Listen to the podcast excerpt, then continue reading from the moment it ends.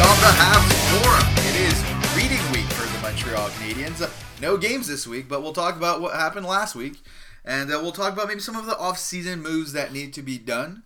Uh, we're going to continue to talk about one prospect per week. This week, Dustin forgot how to post a poll on Twitter apparently, so we're just going to talk about who finished second last week. Uh, I'm sure it's someone everyone's interested to talk about, anyways, or to hear about, I should say. And uh, as always, we'll, we'll recap this last weekend for the Rocket. I mean, not not much change you would think with the results of their games, but they seem to have fallen a lot in the standings, unfortunately. So let's get to it, Dustin. So since our last podcast, a 4-1 loss against Chicago really didn't look good at all. But then a, a very good win against Philadelphia, and they shootout win against Vegas that was kind of scary because they blew a three goal lead and everything. So once again, we don't know what to think about this team. Yeah, well, yeah. I mean, uh, you know, two games or two wins out of three games last week. Obviously, they've won four of their last five. Um, and interesting stat: before they won, they won these four games in the last five, uh, or four games in the last five. They were nine points out of the playoffs. Now they're ten points out of the playoffs. Oh wow, So, That you is win four out of stat. five, and you're further out of the playoffs. that, so- that, that, that is a fun stat. Well, that that actually makes sense because if you look at the standings, I mean, because of the reality of how the schedule is now and how every team gets a week off, a lot of the teams have this week off actually, uh, but some teams didn't. Seemingly, one of those teams are is the Rangers. Like right now, the Canadiens are sixth, one point ahead. Well, not sixth. They're, they're for, much further than the six. Just in the wild card standings, they're they're sixth. That doesn't include the division teams or whatever. I digress. They're they're only one ahead of the Rangers, one point ahead, but the Rangers have three games in hand.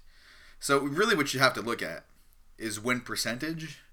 So win percentage wise, the Canadiens are barely above 500. So in a Yeah. sense, it makes sense. Other teams are just catching up to our games played, and uh, we're gonna drop drop one spot by the time they play another game again. So Yeah, exactly. I mean, uh, obviously off for the whole week. They're not playing again till Monday. But uh, yeah, it was an interesting week. I mean, with some ups and downs. Uh, you know, we talked about it last week, where that the Canadiens always have seemed to have this season trouble holding the lead, and obviously we saw that on Saturday. Oh, definitely. I mean, the, the Saturday game and the Vegas games, since Pacioretty has been traded to Vegas, all the games have been super exciting. That's true. And they've all been like, there's, it's, it's like the second or third shootout game, and they're all high scoring games. And they actually they haven't lost to Vegas, I think, since. I don't think Pacioretty has beat the Canadiens since he left. And I want to talk about Pacioretty quickly because the conversation on Twitter is always, I mean, former players get booed a lot. I mean, obviously we know PK Subban gets booed by a portion of the fan base and cheered for by a portion of the fan base. A lot of people people booing Pacioretty, and people on Twitter don't seem to think he deserves it. I mean, how do you feel about booing former players in general? Uh, it's it's always it's always sort of a touchy subject. I would be I, I sort of agree a little bit more with booing Pat Pacioretty as opposed to booing Su, Subban. I mean Subban, you know, I mean I think it I, I think he gets booed a lot just because of you know the people that that will always cheer for him regardless. Yeah. But at the end of the day, Subban isn't a guy that wanted to leave Montreal. He was he, he wanted to be here. So I'm I wouldn't I'm not someone that would boo Subban. Pacioretty on the other hand, he wanted out of the out of Montreal. Absolutely. So so I can I, I can certainly understand why he would be booed by the by the fans. I mean, I can understand some people saying that maybe they don't like the aspect of booing in in general. And as far as that goes, at the end of the day, the fans pay enough for the overpriced tickets. If they want to boo, boo away. And if we're gonna argue who deserves to be boo, booed and who doesn't deserve to be booed, as far as former Canadiens players, I think Patch Pacioretty would be at the top of my list of players who I would boo. I mean. Booing is just for fun, anyways. it's it's not like we want Pacioretty to die or whatever. It's just you're at the game, you're having fun, and you're booing him, and it's funny. And maybe maybe it's getting him out of his game a little bit. Maybe it, it's motivating maybe motivating him a little bit. But by the the last season of the Canadiens, Pacioretty could not care less about playing for the Montreal Canadiens. No, He, you're right. As far as being a captain, I mean, you, you can see he was already over being a Montreal Canadian, and he denied having requested for a trade, but Bergevin said he did. So, like, who, who are you going to believe there? I mean, I, I tend to believe Bergevin personally. Yeah, I mean, obviously he didn't. You know, he was obviously the captain of the Montreal Canadiens for quite a few seasons. He's he had quite a few great years with the Canadiens, but obviously, I mean, the way that he left. But best goal scorer of the last Yeah. decade for the Canadiens. Oh yeah, for so. sure. I mean, he definitely was was one of the best Montreal Canadiens. Uh, well, well, probably of the of the millennium, I guess you could probably say, aside from maybe Carey Price. Aside from Carey Price for sure. Uh, what about Markov? Yeah, that's true. Markov too. Yeah, you got to give it to him. But but when the team of the decades were coming out, he was He'd definitely he, he was the left wing. He would absolutely be there. Uh, I mean, it's not like on offense there's that much competition either. I mean, the center is Plekanec. I love Plekanec. But I mean, Yeah. th- if you tell me a team's center of the decade is Thomas Plekanec, y- I don't need to know more to know they didn't win a cup during that decade. that's true. You know, like he would have been a great maybe second line, if not third line center. Well, Second, I think he would have been in his best years a good second line center on a cup contending team. But uh, for him to be the top center of the whole decade, That's yeah, not a good center. like, was there even a, a center? Like this is completely off track, but was there even a center in the last few years that even was just there for one or two years that would be ahead of You maybe say like Danault, like the way that he's played the last couple of years. last couple of years and this year specifically? But you can't take it like Danault's.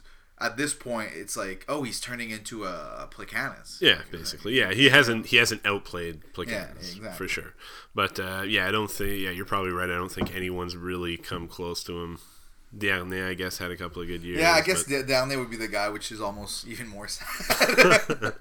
but yeah, so yeah, Pacioretty obviously had some great years in Montreal, but I see no issue. I have no issues with with booing him. Now, if you're against booing players in general completely, that's a different conversation, sure. But yeah, I'm I'm I'm, I'm fine booing patches, and uh, they're just fun games. I mean, it's it's they, they've kind of become a. I mean, I almost feel like they're a bit of a rival because their games are so fun, in, in a weird way. Because they're an expansion team, it's always they still have a bit of that excitement, and then the former captain's there, and and it always makes for for, for good hockey. And uh, Kovalchuk looked great again in that game, and that that shootout goal he it wasn't didn't end up being the winner, but he just put Fleury to sleep. Yep. It was it was Uh, it was great. I just I mean, three goals in his last two games. He's got what I think eight points in seven games now, or nine points in in, in eight games with the Canadiens. So I mean, what what can you no say about eight, this? eight, signing? eight and eight, eight, Eight and eight. Yeah. Yeah, I mean, what can you say about this signing that al- that hasn't already been said? I mean, you know, you would you would have thought that obviously Gallagher going down, the Canadiens. I mean, uh, the season was already going way downhill. You figured once Gallagher went down, that wow, the Canadiens were never going to win, a game again until he comes back. And I mean, Kovalchuk has stepped in and uh, stepped onto the first line with Tatar and Danault, and, and he's hasn't hasn't turned back. and seemingly taken on a bit of a, uh, a leadership role quickly for the Canadiens. I think he, he he's great for uh, for the kids for sure. But there's a an article that came out uh, earlier today on Sportsnet.ca saying that after they lost against Oilers, which made it eight losses in a row for the second time of the year, he took the whole team out to dinner downtown, and since then they've won. They've gone on that streak four out of five. I mean, clearly he's not just there. I mean, he like part of me's cynical and is thinking he signed such a nice contract and he's doing all the right things because because he wants to just move to a contender uh, at the deadline and he's making himself. I mean, he's not stupid. He's making himself a very attractive asset for the Canadiens, but. At, at this point, part of me just wants to hold on to Kovalchuk for, for next year because I, I, I like going back to what we talked about earlier when they first signed Kovalchuk. It's too bad that he arrived at a time that was probably too late to make a real push for the playoffs. Because if if the Canadiens added a Kovalchuk the way he's playing right now at the same time last year, that could have been the difference between them making the playoffs at that point. That and that would make these games so exciting at this point. Oh yeah, for sure. But now it's like, ah, it's cool. We got Kovalchuk, but that's not gonna mean anything. Yeah, I mean, it makes the games a little bit more exciting, but yeah, I mean, like you said, it's definitely too late at this point. I mean, even like, like I mentioned before, even with this four-game wins, uh, you know, eight points out of a possible ten, they're further out of the playoffs than they were to begin with. Well, I think we were further of out of the playoffs than it looked like at first glance. Is is, is what it is. If Yeah, you look at the yeah, winning percentage, yeah, you're probably right. basically. Along with yeah, because of the you know the the extra games played the Canadiens have, um, but yeah, it, it is unfortunate and definitely. I mean, if, if you know you could have added a uh, added a guy like Kovalchuk last season at around the same time, then you're probably right. The Canadiens probably do end up making the playoffs. I mean, they finished. I think what two points out of the playoffs Yeah, last exactly. season. So I mean, you would definitely think that yeah, he probably would be, and yeah, I mean, he certainly is doing all the right things. I mean, like you said, like you said, the the the story that came out about buying the whole team dinner um, in Edmonton. I mean, that's you know definitely what you want to hear. But I mean, you'd love to see every time he scores a goal, he just looks so excited Yeah. and so pumped. I Yeah, mean, that, he, he looks like he's refound his his joy uh, for, for for the game. So, so like wh- while we're on the Kovalchuk subject, we might as well bring up the uh, the question. So we got one question. Uh, from Twitter this week, mainly because along with the poll, Dustin also forgot to ask for questions. So we got one in time for the for the podcast to start, and actually touches on Kovalchuk a little bit. So wow, yeah, I was I was dealing with a bit of a cold this week, so uh, kind of slipped my mind. But I gave it to him. So yeah. there you go. so we got a question from Kevin Rogers. So at Ka Rogers seventy seven. Uh, assuming the goal is to be a playoff team next season, why would the Habs want to trade Tatar or Petry? I would only trade guys you don't see helping win next year. I also wouldn't trade Kovalchuk either. He may be worth bringing back next year too. Absolutely agree with everything said there. I mean, we did touch on this already last week with Petry and uh, and Tatar. I mean, if if the goal is to be competitive next year, Petry above all else is a full stop no. Yeah. So th- that's mainly why I don't think he's gonna he's gonna get moved. Um. So I mean, that's uh, it goes without like it's obvious to me that Bergevin wants to win next year. He thinks this is a lost season to injuries and other things. Whether or not you agree with that is something else. But if he wants to make the team better next year, that makes a lot of sense. The only guy I think might get moved, like we talked about last week, is Tatar. If someone offers something ridiculous, yeah, because of the season he's having and all that, that's just smart asset management. But Kovalchuk is the main question here. At this point, I I would love to re-sign Kovalchuk and have him back on the team. Now the thing is, he's probably playing for his last contract. He's not going to want to sign a one-year deal. Yeah. We have to be realistic here. Are you willing to give him two, even three years, if it means he stays in Montreal? Definitely not three. Um, I think two. I mean, two, one. I think. I mean, goes without saying. Two, you know, would, would be a little bit tough. I would absolutely give him two, and I wouldn't right away say no to three. Really?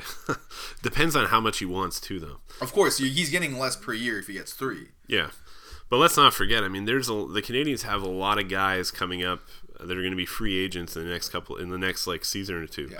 I mean, you know, we're talking about like guys like Domi at the end of this season. I think in t- the year after, you're going to have guys like Gallagher and Danault come as free agents. So, and th- those are guys that are on pretty decent contracts right now that are definitely going to be in line for some pretty hefty raises. So, yes, the Canadiens do have cap space this year, lots of cap space. It's gonna get it's gonna start to get a little bit more complicated in the next couple of years. Well, it just depends, like you said, on how much uh, he he wants. If, if he's if he if he's dead set on three years and but he he's fine having like a reasonably priced uh, like amount there. I, I, would consider it, but I do agree to. I'm not even gonna talk about one year. I see no reason for Kovalchuk to sign a one year contract. Yeah, he, right. He's just not going to sign one. So if we're going to be realistic about that, it's going to be two years. And I'm fine giving him a two year contract because even if we're talking about the contracts that because this season there's Domi, which is a big deal, and and Mete is, is, is coming off his entry level contract. He'll he'll get a bit of a bump, but it shouldn't shouldn't be too crazy. You don't think? But uh, the Canadiens should be fine with, with, to get Domi done, even if they sign a guy a guy like Kovalchuk to have so much cap space. It's really like you said, the following year we have way more people coming yeah. off, and that, then it's when we're going to start being a bit more complicated. But at that point, if Kovalchuk only has one year left on his contract, it shouldn't be too hard to move. Worst case, if you have to. Well, I mean, it depends year. on how he plays too, right? I mean, if he ke- if he keeps it up, then obviously, yeah, it would be no problem to move him.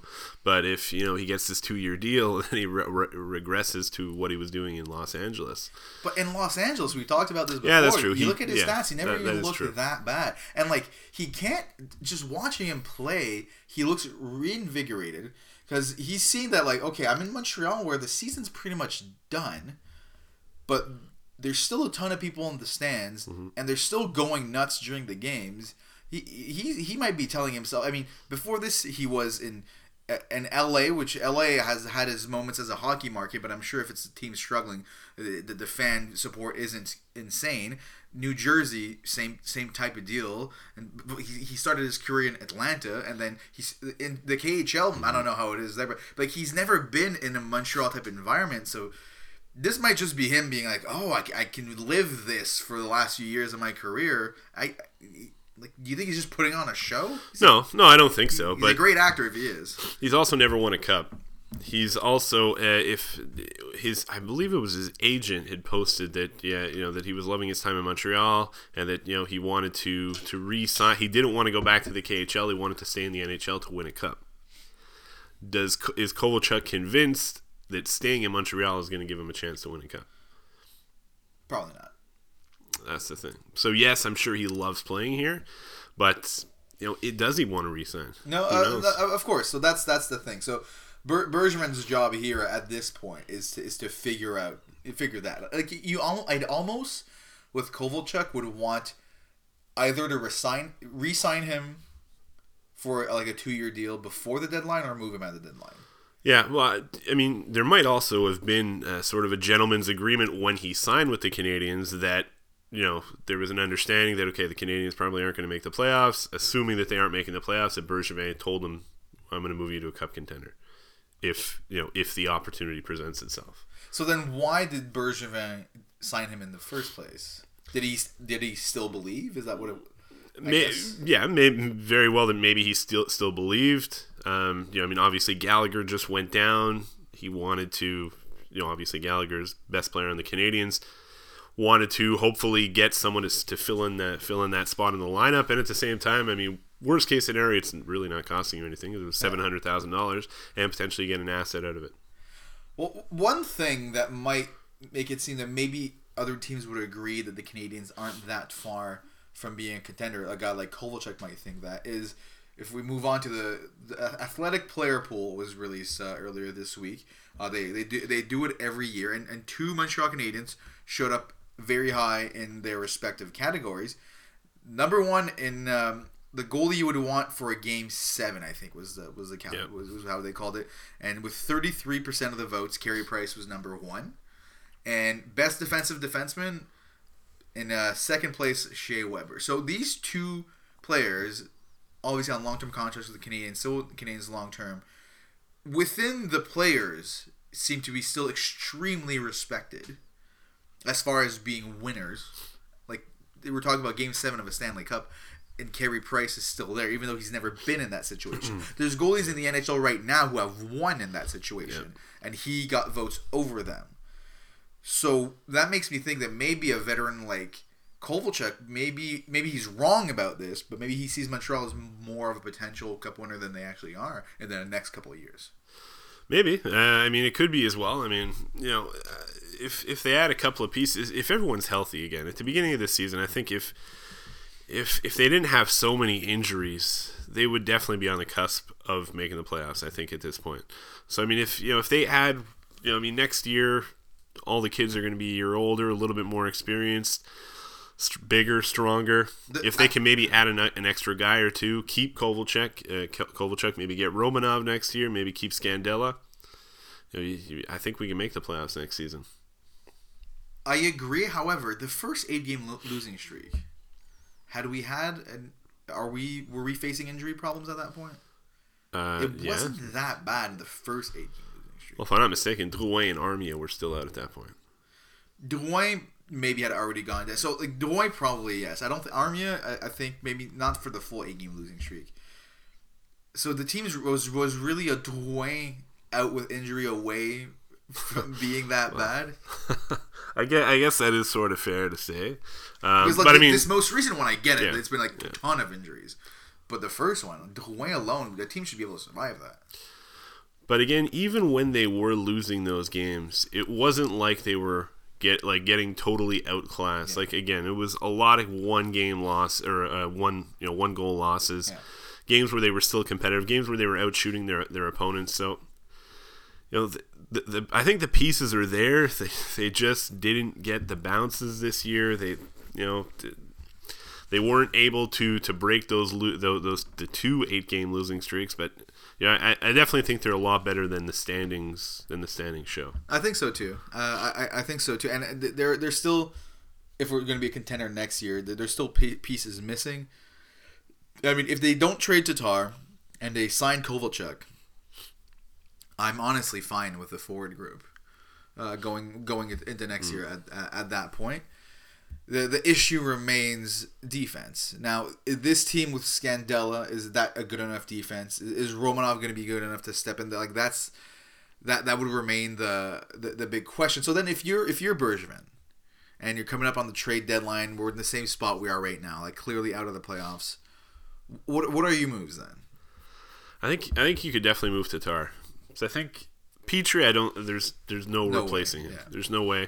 You know, at this point, I mean, obviously you have Weber as the first defenseman.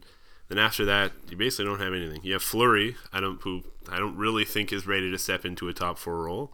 And then after that, I mean, you have Josh Brook, who just spent the last two games playing forward in Laval. So he isn't exactly.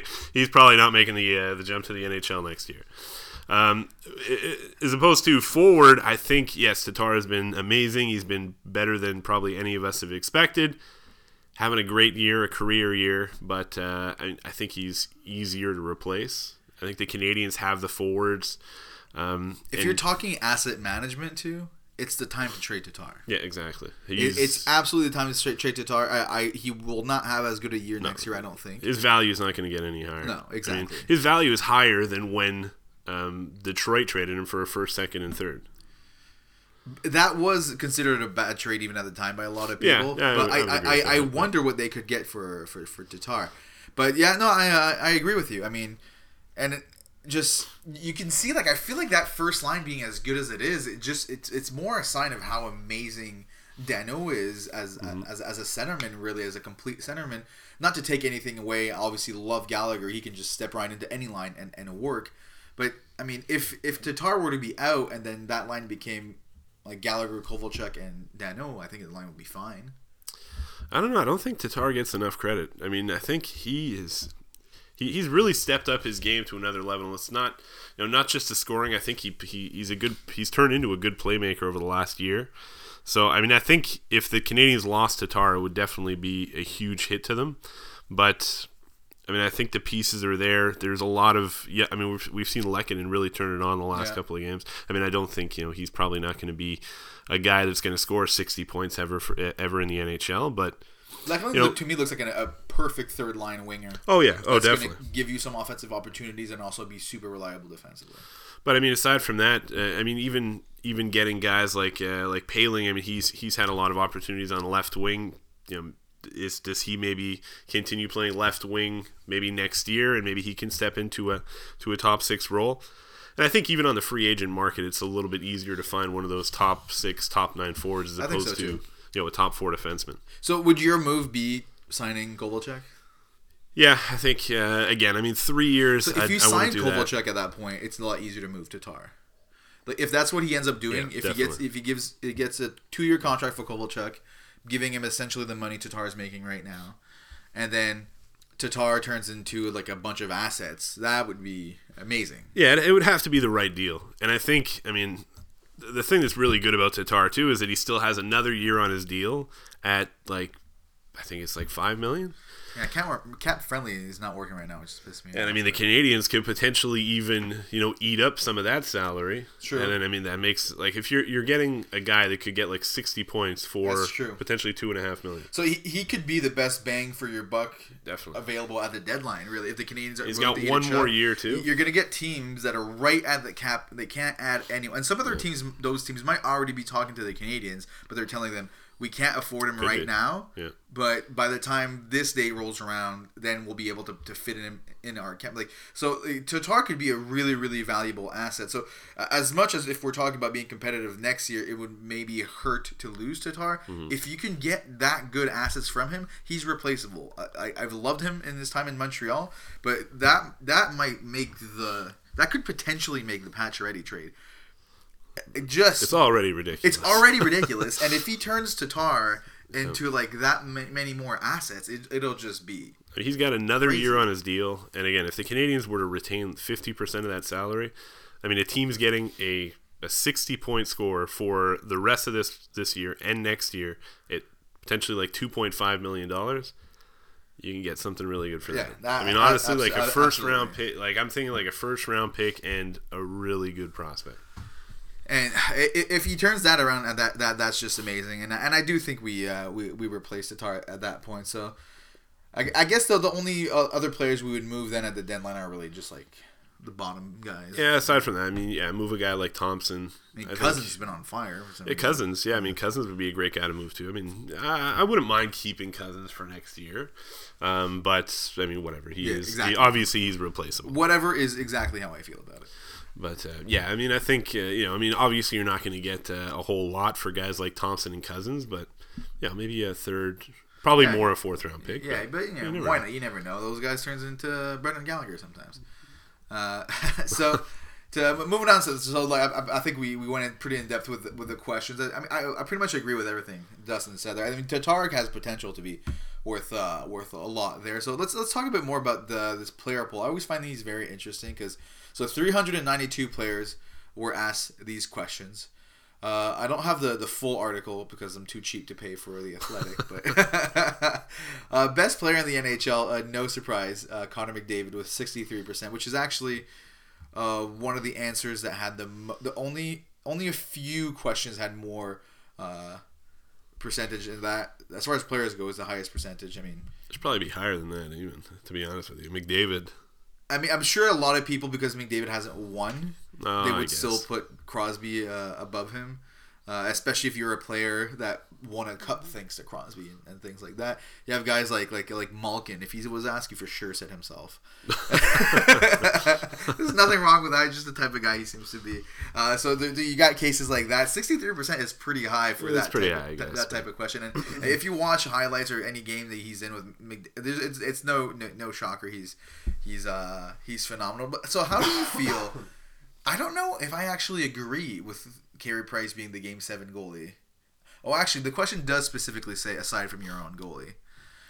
But look, I love Price, but it's not like there hasn't he he's not a proven Game Seven performer. well, he's always the guy that seems to step up. I mean, he's he okay. Obviously, he's never been in a game seven uh, for the Stanley Cup with the Montreal Canadiens, but he did win. He's got a gold medal for team for Team Canada, where he played really good, got a shutout in the game. In Yeah, you with, know, with to the, win the best win the defense gold uh, medal. of all time. Yeah, well, he obviously doesn't have that with the Canadiens. But if if he was playing for you know a, a Tampa Bay or St. Louis or you know whatever the Penguins, I'm pretty sure those teams would be would But be in the Stanley Cup Finals. The guy that was number two, that I would just for this specific question, I still think Price is the better goaltender than him, but because of this specific situation, who who is Marc Andre Fleury, it's hard not to argue that it's him. Like he's been in those games and he's performed really well. Yes, yeah, yeah, definitely. It is hard to argue with uh, with Fleury, but I mean, unfortunately, Price has never really had the chance. But anytime there is a big game for the Canadiens, he usually steps up and has a has a big game. Like, I mean, you know, I can't really think of any uh, any really bad performances where that he's had. I mean, obviously, it's been a while since the Canadiens have been in the playoffs, but you know, he's he's had some really good performances for the Canadiens. He's been really good for Team Canada, um, even in the World Juniors. You know, he won a gold medal for Team Canada. Won the uh, won the Calder Cup with uh, with the Hamilton Bulldogs do when he was 19 years old. Do you think maybe a lot of that is, is, is those players voting for him? The the, the players that were with him when he won the gold medal, and the players that were with him uh, in, in in those situations. Oh, I don't know about that. Uh, maybe it's I what mean, it maybe he did get some votes because of that, but there was a reason that he was the number one goalie for Team Canada. But he's been struggling this year. It's interesting that he's still viewed as maybe the most intimidating goalie. So do you think these players just entirely blame the Habs defense? Probably. Well, know I these same players also voted Shea Weber number two as the best defensive defenseman. Well, it's not Shea Weber though. It's a lot. It's a lot of the other defensemen, guys like Yeah, Ben Chiarot. the, the ice all the- I'm, just, I'm Brett just saying, Kulak. it's surprising to me that Carey Price is still It, it is a little surprising. The, the, the first one. It is. I mean, it. Yeah, I, I can agree that it is a little bit surprising that he's that he's still considered the the top goalie. But I mean, with the pedigree that he has, I mean, again, he just won. Well, he won in what year was it? 20, 2014? It wasn't? No, no, I'm talking about the gold medal. Yeah, it was 2014 Oh, in yeah. Sochi. And uh, you know, if if they if the pros uh, go back to the next uh, Olympics, I mean, he'll probably be the number one goalie again. And I mean, there's a reason that he's the number one goalie for Canada. Is that this year? No, it's 2022. Okay. Yeah. Maybe would he be the number one goalie? I guess so. I think so. Yeah, Yeah, I think so. Yeah. And know, he has the proven kind of like he's There you go. he's been there. All right, so He's and he's picked ahead of guys like Braden Holtby, Marc Andre Fleury. sure. No, of course, no, no. I, I don't. I, so I still love Price. Don't get me wrong, and I'd love to see him in, in front of a more comp- competent defense and see see what he can do. So so the next category, and I hate who won this category. I feel like he wins every year, or he's at the top every year. So it means it, this isn't true. Most underrated player, Barkov with twenty two percent.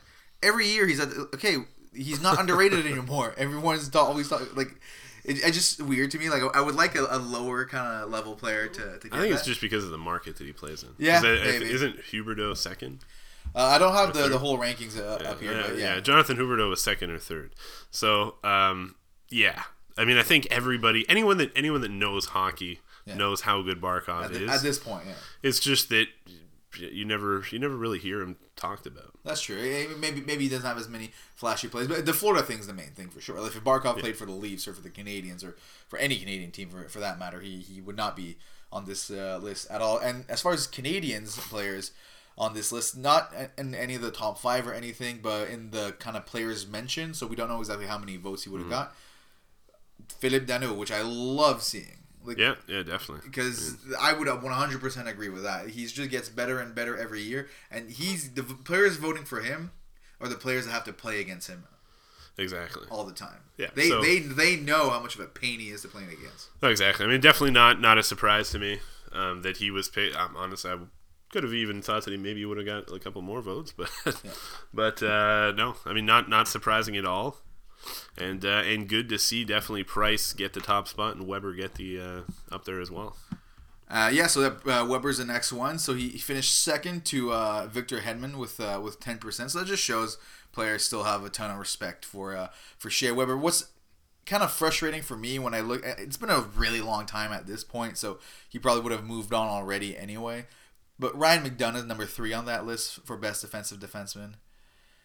And I I still get mad about that that trade. it's like it's not one of those situations where we traded a prospect who we weren't sure he was going to be that good and he turned out to be good. Everyone, I, I there was this rumor that Trevor Timmins wanted to quit when he found out that they moved McDonagh. Like everyone knew he was going to be a legit NHL defenseman. And it was, to, and like we've talked about it before, and it was to get Gomez, and then we signed Camilleri and Gionta because we got Gomez, and blah blah blah.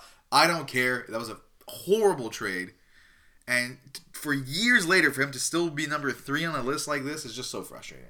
No, definitely. Um, yeah, I mean, obviously, a lot of ink has been uh, has written has been written about that trade and how bad it's been. You know how how we you know I mean definitely we wish that we could have Ryan McDonagh on the team right now and not even just right now. but- Like a few years ago when Yeah, we had no, playoff sure. runs, and he could have been playing next to PK Subban. We still had our Andrei Markov. and that that could have changed the whole dynamic of the that defense at that point. But I mean, yeah, it- how it is you know how would the how would the Canadiens have turned out with Ryan McDonagh in the lineup? I mean, who knows? Who knows whether where they would be right now? But right, and so best ref was seventy one percent. Wes McCauley. Not really. I think- yeah, I think that's that's accurate. is, is he the one that does those funny calls? Yeah. yeah, Okay. is. All right. I agree with that. Yeah, he's the only the only, the only ref I, I don't hate. Yeah, so. exactly. And the, the the the one who got the, the most hated ref, there was a, a great quote about it. And it, uh, well, wait, what's his name? I'm forgetting here. So worst ref, uh, Justin St. Pierre, with 42 percent. And one of the players that voted for him, so they stay anonymous, so we don't know who- who it is, says something along the lines of, "I hate voting for him because I know he's gonna be happy if he wins." and that just says so much about how players feel about uh, about about this ref. So just that's just that's just funny to me. Uh, and uh, next one here. This is a fun question. Which player not on your own team would you most like to have a beer with? I 100% agree with who wins this one. Ovechkin at 14%. Oh yeah, I mean, sure. we all saw how he celebrated the cup win. I mean, that would be, I, it'd be maybe I wouldn't survive it though. That's that's the one thing.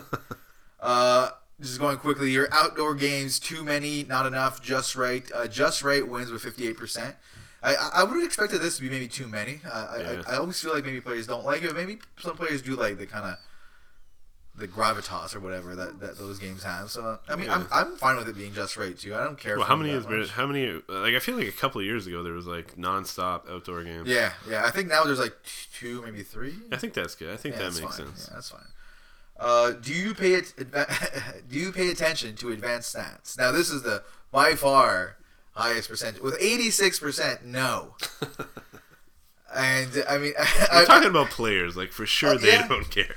I, for sure, and they're all about like the eye test and all that. And I'd be curious to see though the the age difference. Like, I wonder if younger players coming in now maybe Like maybe a little bit more, you'd but like think they would though, because they're coming out coming up with coaches that pay attention Mm. to advanced stats and, and maybe like they have more of a respect. Because even within coaches and and even some older analysts, a lot of them still don't don't care about it so much, right? So I, I can see the numbers shifting. I, I do think it's pretty funny that eighty six percent just don't care at all. not that surprising. And uh, if you could remove one rule, which one would it be? Sixteen percent. So I mean, uh, seemingly there was a lot of close votes here, but I'm I, I'm not going to look for the other ones. But with sixteen percent, the winner was no more puck over glass penalty. It is pretty stupid.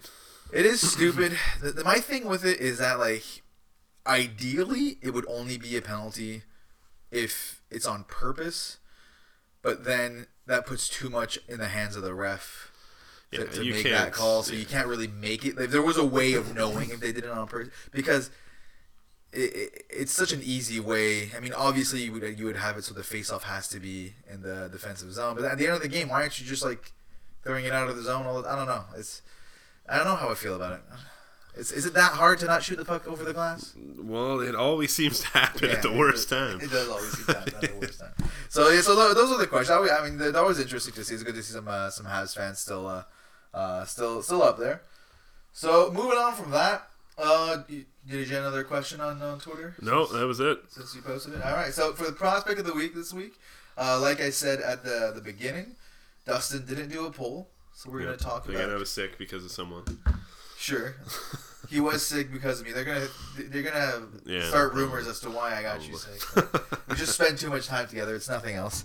So second last week was someone we probably won't get, but still fun to talk about. Lafreniere. Alexis Lafreniere. Yep. eh, Obviously, the easy choice for number one overall this year.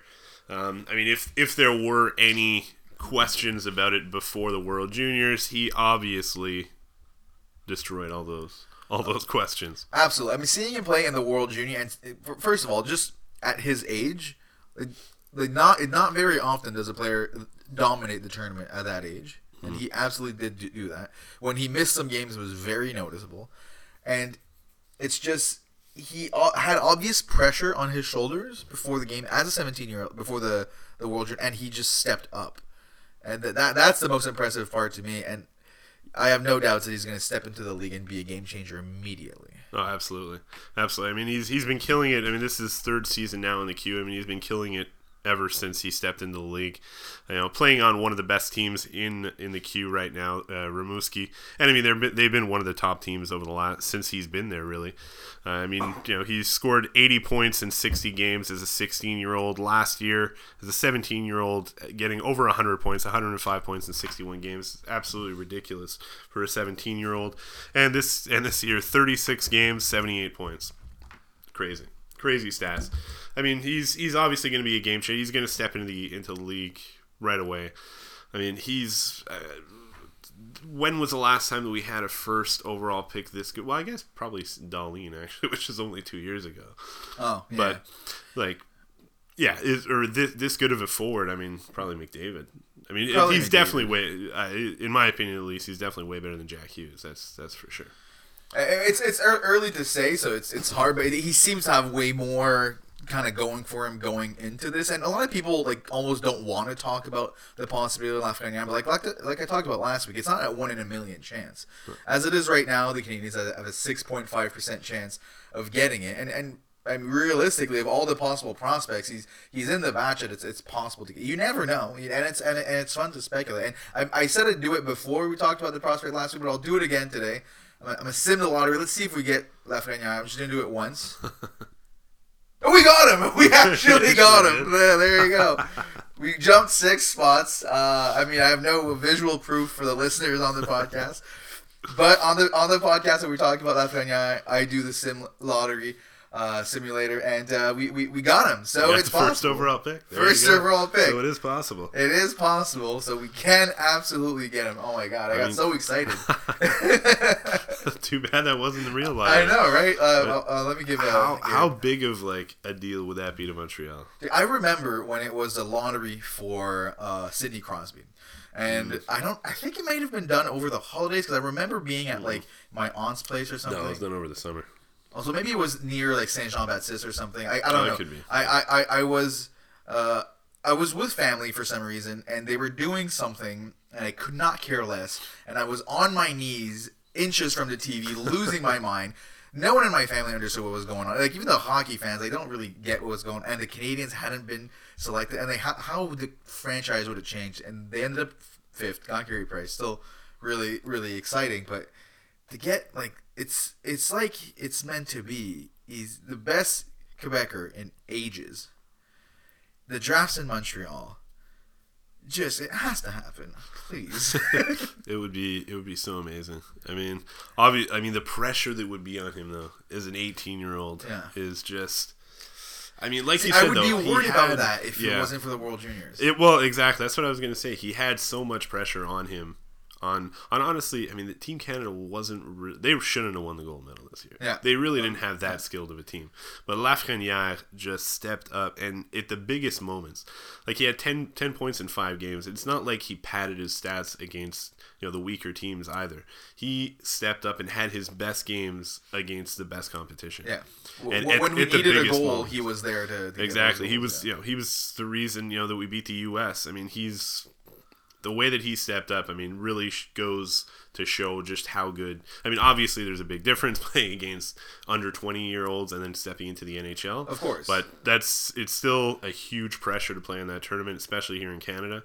And uh, yeah, I mean, I think you know it's going to be tough, obviously, obviously with the Canadian media if he does end up getting picked by the Canadiens. But I mean, I think he's he's got the tools. So, what exactly does it mean? Because the thing with with Lafreniere is that he seems like the type of player, and considering the situation, and this is the type of thing I'm going to say that the media is going to say that will put ridiculous pressure on him. But this is something that doesn't just change the team; it changes the city. Like to oh, have a star like that on your team, a hometown boy, as far as being from Quebec, it just the the whole environment of, under around the Canadiens, and it's just like lately with the Canadiens, there's been a few seasons of them struggling. So you- you're not talking like the, the, the casual fans at work aren't really asking you too much about the Canadiens. They're kind of going by the wayside. The only the, the, the biggest fans are really following really closely the team. But this would make it like like how it is in the playoffs where there's a constant buzz in the city. It would be like that for the entire seasons. Yeah. Oh, definitely, definitely for sure. I mean, the, the next season, forget getting tickets. Like, Yeah. it'll be no. impossible. Oh God, no. Yeah, and, Absolutely uh, not. and I mean, honestly, with Lafreniere, you got to think that the Canadiens are pretty close to being a cup contender. I mean, so the only team that has completely failed into building a team around one of these elite players has been Edmonton with McDavid. But if, if you have smart management around it, like you get a guy of that skill, you should be able to build, build a cup conten- contender around. Oh yeah, for sure, for sure. I mean, I, I don't think he's going to be on the same level as McDavid. I mean, McDavid is just on a Yeah, whole yeah. a whole other level. But he's definitely, you know, he's he's got franchise player potential. So you think if we replace Tatar with that Lafreniere, that's a good move for the Canadiens? I, I think that's a pretty good move. Yeah, that's pretty I- solid. I, would do that. Yeah. Oh man, I hate that the simulator gave us the first. I'm so excited, like it already happened right now. Oh man, I, I would lose my. It would be the most exciting. Like I don't really remember the cup win in '93. I don't know about you. no. I mean, the, the the the most vivid memory, early memory I have of the Canadiens is honestly Roy leaving, yeah, yeah, me too. which pretty is much. why I've never been that big a fan of him, honestly, because I'm like he just he represents the team being shit for my entire childhood. But this would be the biggest moment as a Habs fan. Oh yeah. Just Yeah, just definitely. winning the lottery. Yeah, I, yeah, I'd be, go That'd be crazy. And I mean, hopefully in a few months we'll be doing a podcast about the Canadiens just Oh, winning the that, lottery. that that'll have to be our first drunk cast. I think it'll be it'll, it'll be it'll be a party. I mean, uh, odds are we won't get him. I mean, it's it's it's more likely uh, that, but I mean, it's possible. And but it's as we just saw, it is possible. it is as we just we'll saw. I, uh, unless my computer's listening to me and this Tankathon website just did it for me, hey, it's just it's possible. So I mean, we'll we'll see. So moving on before I get too excited to talk about Lafreniere when we eventually don't get him. Uh, last thing to finish off here, the Rocket one one lost one, and now our second last in the division. No, they're not second last. Is that- is that no. what you said? no, that's not what I said. No, they're in the playoffs. Well, they're tied with for the last spot in the playoffs. Oh, see, I don't really listen when you talk. So. yeah, so they so they won one last one uh, over the weekend in Manitoba. My intro made no sense then. I should have. I, Yeah, I was wondering what the hell you were Yeah, talking uh, about. well, whatever. Uh, so okay. anyway, No one else listening knows what's going on with the Rocket either.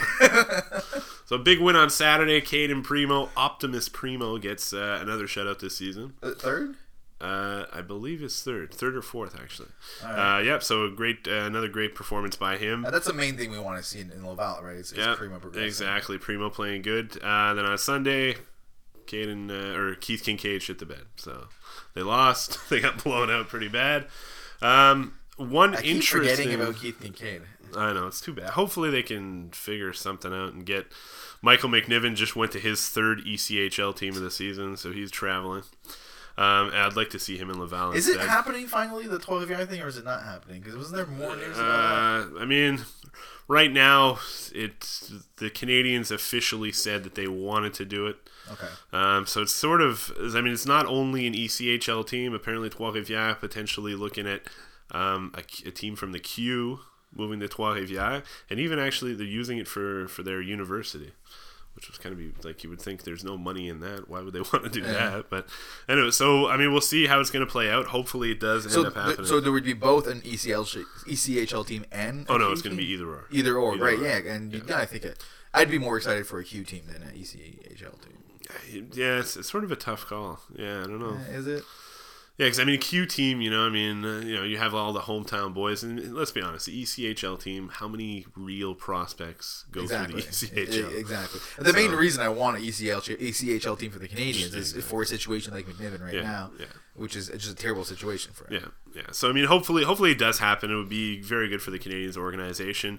Um, so again, they lost on Sunday, so they are tied right now for the fourth and final playoff spot with Toronto. Uh, Toronto does have one less game played though, uh, but very close right now. They have actually a big game tomorrow against Syracuse. Uh, Syracuse Crunch, who are in, currently in uh, in sixth. If they lose that, then Syracuse ends Okay. up uh, jumping up as well. Um, so hopefully they can keep it up. Interesting thing though, uh, well I sort of mentioned it before. Josh Brook two game. He actually last weekend he was a healthy scratch two out of three games, and this week two the two games he played both games but played as a forward. So, So w- was anything weird. said about that? By like, are they trying something out, or is it just they needed a body at forward? Yeah, they just needed a body at forward. So he was actually supposed to be apparently a healthy scratch at first, but uh, one of the one of the players uh, was sick at the last moment. I forget who now who who the player was that was sick. Uh, but anyway, yeah. So he ended up playing forward. He did score though. So Oh, really? score. but I mean, not a great sign for uh, his. No, definitely not. Uh, development. not really what you want to see. I mean, especially on defense right now. Like, there's not, especially on the right side. There's really not much in the way of prospects there. And then you see guys like Christian Folin getting more time than him. Not really what you want to see. No, no, definitely, definitely not. Uh, it- it's a, it's definitely another case of you calling it though after Cale Fleury. I mean, it's not Yep. like Josh Brooks' career is over or No, anything, but it's not but, uh, looking great so far. I mean, we did draft Markov as a as a center, and he turned into a defenseman. So, That's true. You never know. so yeah, you never But, know. I uh, mean, he turned into a defenseman much earlier. I'm assuming in his yes. as far as Markov goes. Yeah, so. Yeah. But uh, yeah, definitely. Yeah, I mean, cer- you know, certain people, uh, big names on Twitter that said uh, that questioned me for saying Fleury would be in the NHL before Brook, and here we are. Yeah, I mean, you, you're definitely right about him uh, progressing quicker uh, than Fleury. I mean, I'm not willing to give up hope completely on him yet. Uh, It's but it, it's really not that shocking. Really, it's about if he's going to be willing to put in the work to turn into. Yeah, a well, I, I think that's that's has a lot to do with uh, his usage over the last two weeks. I think Joel Bouchard wanted to send a message to him. Yeah, jo- Joel definitely seems like a no nonsense kind of coach. That if he's not feeling like you're putting in the work, maybe maybe Josh thinks he's already better than the AHL. Don't. I don't want to Yeah. assume anything, but uh, Uh, anyway, we'll see. yeah. I mean, I mean, I think at this point, you know, they they, they want to put their best lineup on the ice to try to win Yeah. the, or try to make the playoffs right Definitely. now. So we'll see how it plays out. Yeah, def- I, I'm sure even from from management at, at this point, the the message is, Yeah. all right, focus on winning. Don't worry too much about like the young players and all that. Because for the young players, it would be good to go on a bit of a, Exactly. a winning streak. So. All right, so that that's what it is for uh, for this week. I'm not sure when we'll do the next uh, episode because I mean, there's only one a week, one game in the next week. Uh, Yeah, maybe yeah, maybe next week we can do uh, do another one, but do a bit of a shorter one next week. and maybe this time we'll actually Uh, yeah, poll we'll actually do a poll this to, time. and ask some questions and uh, and, and and all that. And I, I, we've already passed the midway point of the season, right? yeah, we can maybe uh, maybe do some uh, bit of a review of the uh, of the first half. Maybe uh, give away some mid season awards. Well, I was. We should go back and look. I mean, I don't know why we're discussing this on the podcast, but we should go back and look. Uh, yeah, some of, yeah, our the, predictions. The predictions could and, and how how those are. I do not remember them at all, so we'll have to. Well, if you guys have any suggestions for uh, what we could talk about next week, seeing as the Canadiens aren't playing this week, uh, let us know. So follow us on Twitter at the Habs Forum. You can send us a message. You can also follow us on Facebook, and, uh, and again, send us a message on either or, and we'll get back to you, and we'll uh, we'll mention your comments or questions on air. Thanks for listening.